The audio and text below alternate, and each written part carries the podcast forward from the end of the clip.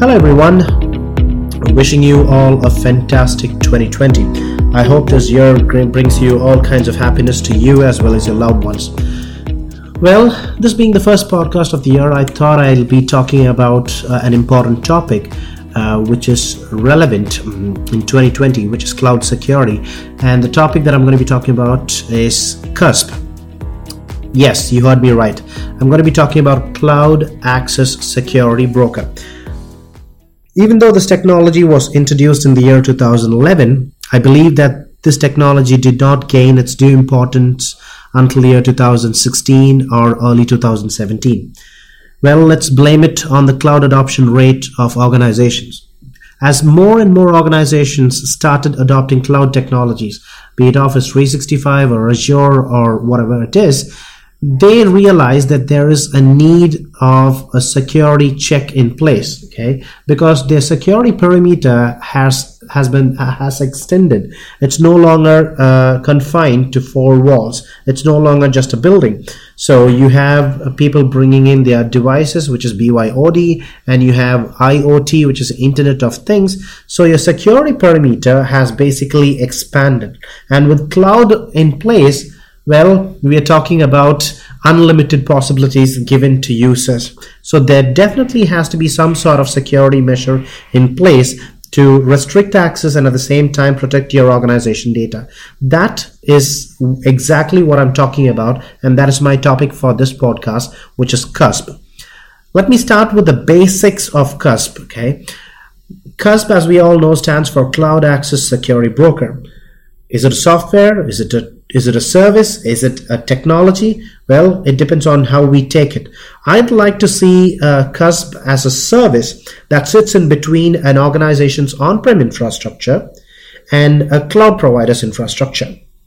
So this CASB basically acts as a gatekeeper, allowing the organization to extend the reach of their security policies beyond their own infrastructure. Well, if you have CASB what are you getting? What are you signing up for? If you plan to deploy CASB in your organization, it could be from any vendor, you will be basically getting four things. One is a network firewall. This helps you identify malware and prevent it from entering the enterprise network. The second type of firewall is called WAF, which is a web application firewall. Now, WAF is to thwart malware designed to breach security at the application level rather than at the network level.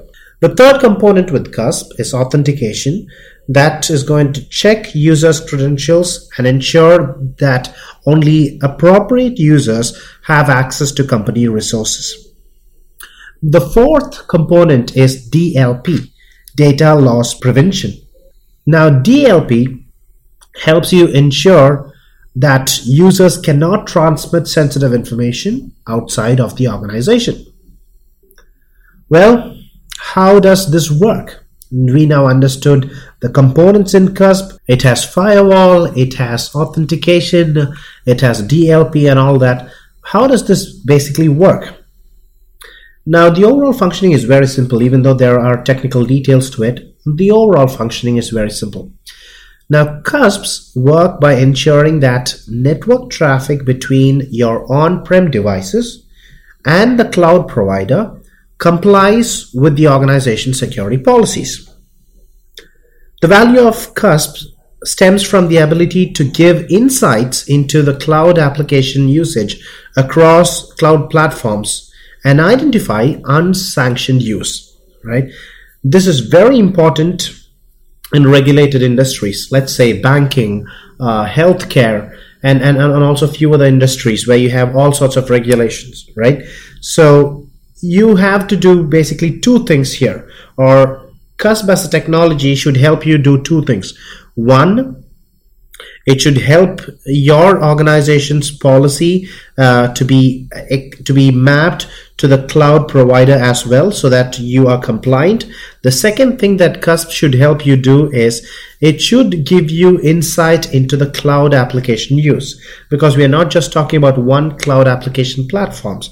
We are talking about uh, AWS, Azure, Office 365 and whatnot, right? Now, one interesting feature that I see with CASB is the auto discovery feature. And what it does is the auto discovery feature in CASB basically helps you identify cloud applications that are already in use in your infrastructure. And it would help you identify your high risk applications and also high risk users and other key risk factors as well. Now, this CASB may enforce a number of different security access controls. For example, it has a form of encryption and also it does device profiling. If you are wondering why encryption, the reason is very obvious for, for preventing data loss. Now, they may also provide other services apart from encryption and device profiling. Other services might include credential mapping.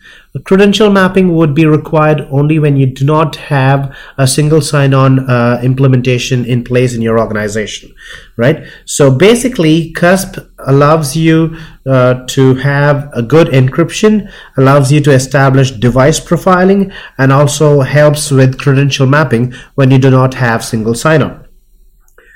Okay, so you have a cloud infrastructure and uh, your setup is kind of hybrid and you're trying to, you know, uh, deploy a cloud CASB tool. Uh, which vendor do you trust? Or which vendor is the best? Well, this is no time for comparing vendors. That's that's up to you.